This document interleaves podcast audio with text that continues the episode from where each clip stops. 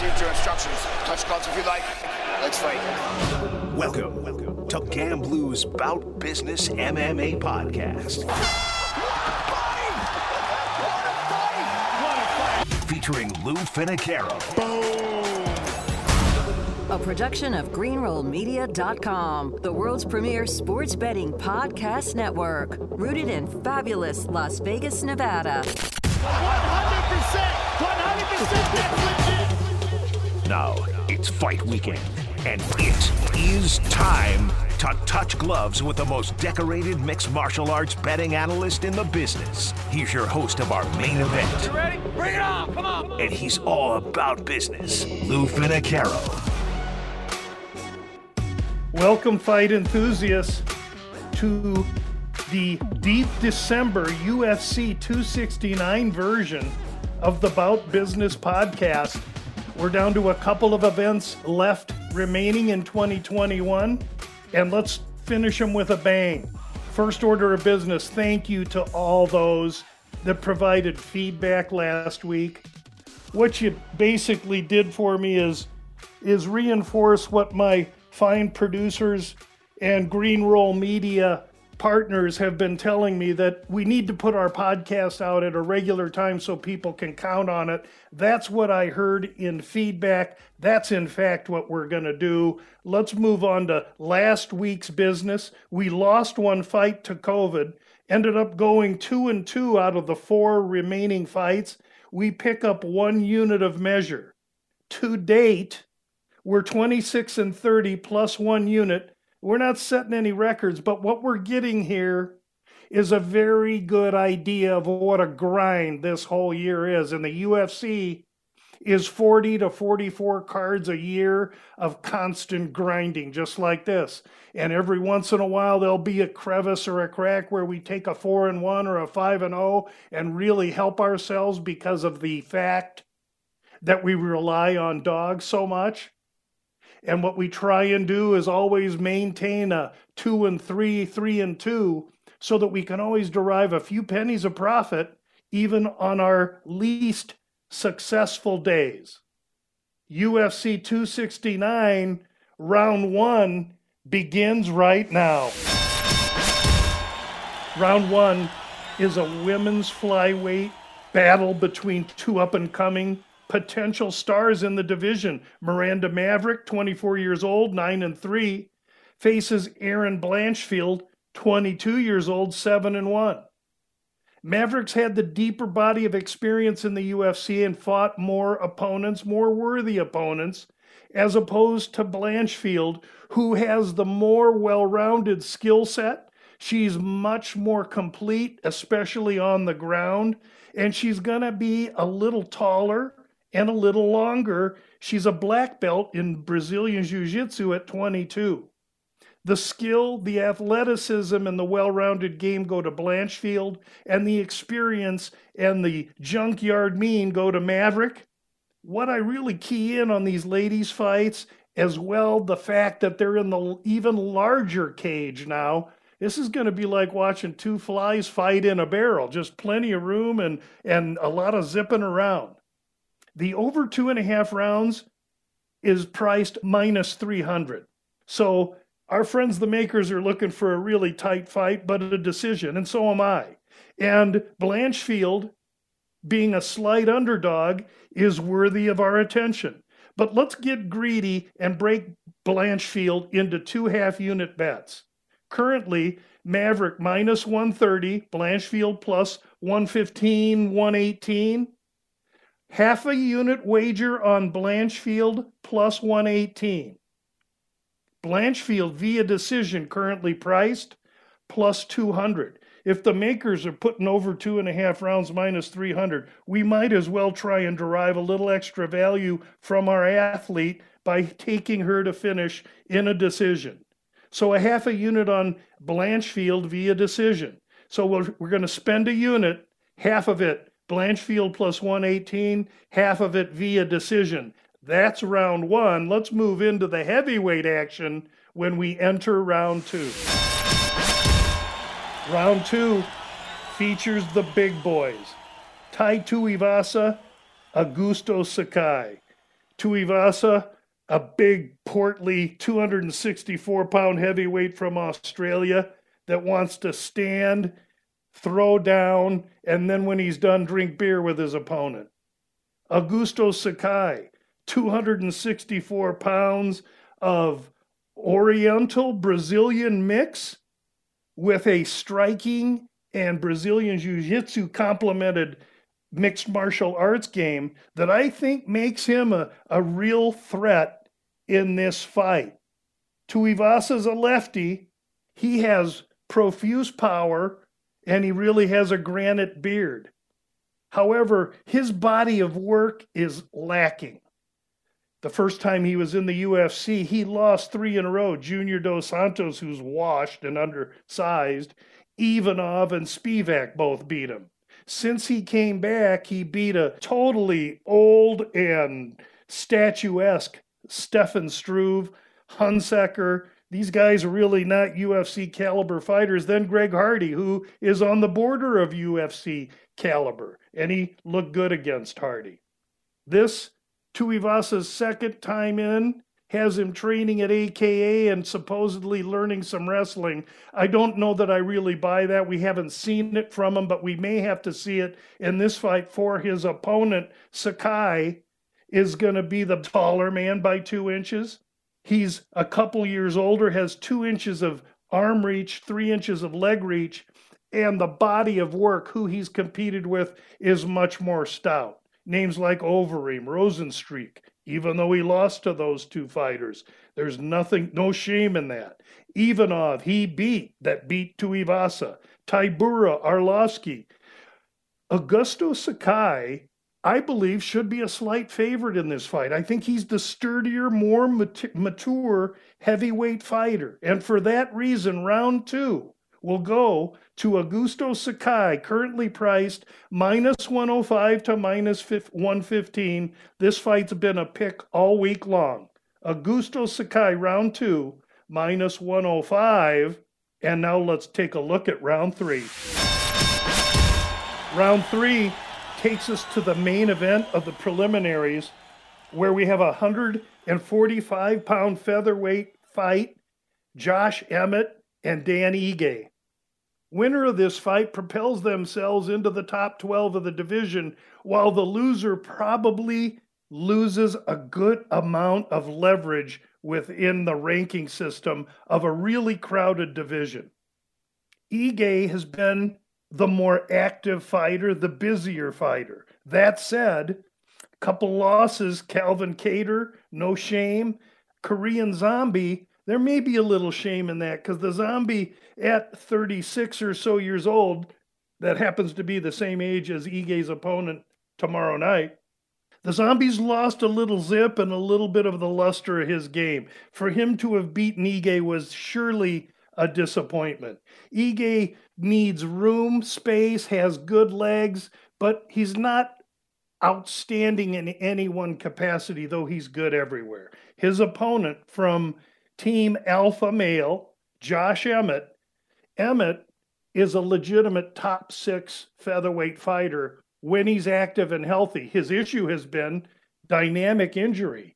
A couple of years ago, broke orbital bones, had to stay out eight months to get those healed. And then most recently, had to overcome a knee injury that kept him out for better than a year. Emmett is a power wrestler, has really strong striking, He's chiseled out of stone, got a great chin and cardio for days, as it is with most wrestlers. Emmett, six years the older man, and they're about the same size. I just believe that this is a fight that's going to push Emmett into the fast track or at least the top six in the featherweight division because from his fight acumen to the eye test, Emmett is a very talented player. He opens minus 220 in this fight, and he's been bet down to the current minus 150. I can't tell you how much I disagree with that move to Ige. I don't know where it came from and who it came from. All I'll say is thank you because there's no way I'd play M at 220, but I'll sure play the value at minus 150. Round three's release will be Josh Emmett, one unit to win 0.68 of a unit. Rather than bet 150 to win 100, if we're talking in terms of $100 units, I'm going to bet $100 to win 68. 100 to win 0.68 of a unit, Josh Emmett round three. It's the holiday season, and you don't know what to get as a gift or stocking stuffer? Proud sponsor of the Bout Business MMA podcast, Manscaped, has the tools to guarantee you win this year's stocking stuffer or white elephant competition. Manscaped is the leader in men's below the waist grooming, and they now have served more than 4 million men worldwide. Get 20% off your entire order plus free shipping today at manscaped.com with the promo code LOU20. Support the Bout Business MMA podcast this holiday season and get 20% off site wide plus free shipping at manscaped.com with the promo code LOU20. And let's take a look at the championship rounds four and five next. Round four and five, we jump all the way to the main event of the evening, and we have two releases in one fight. Charles Oliveira, the champion, taking on Dustin Poirier. Really, what we have to say about Poirier is that everyone recognizes him now that Nurmagomedov is out of the middleweight division. Poirier is recognized as the champ.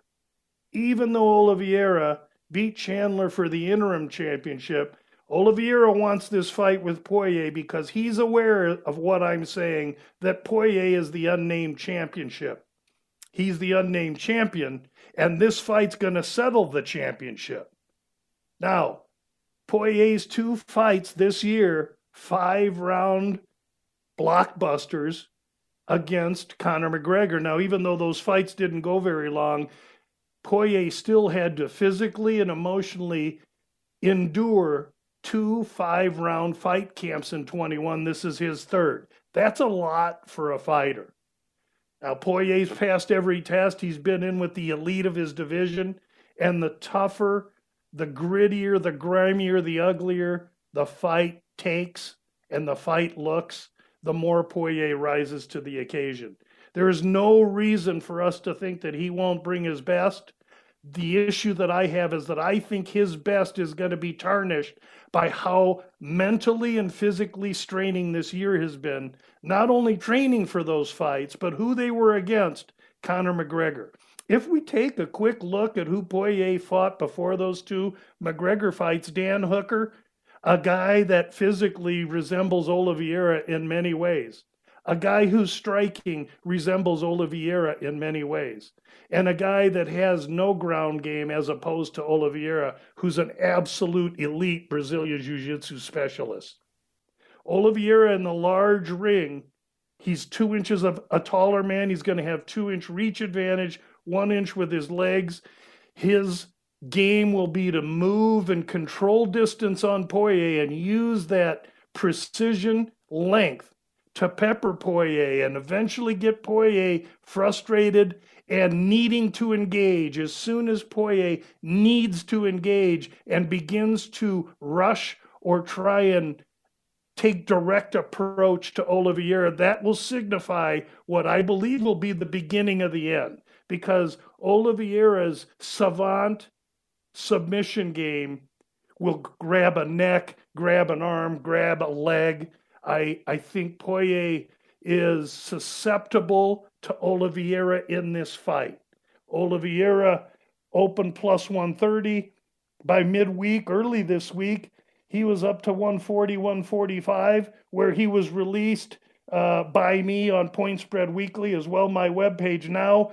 That price has sifted down. Poirier's minus 150, Oliveira plus 130.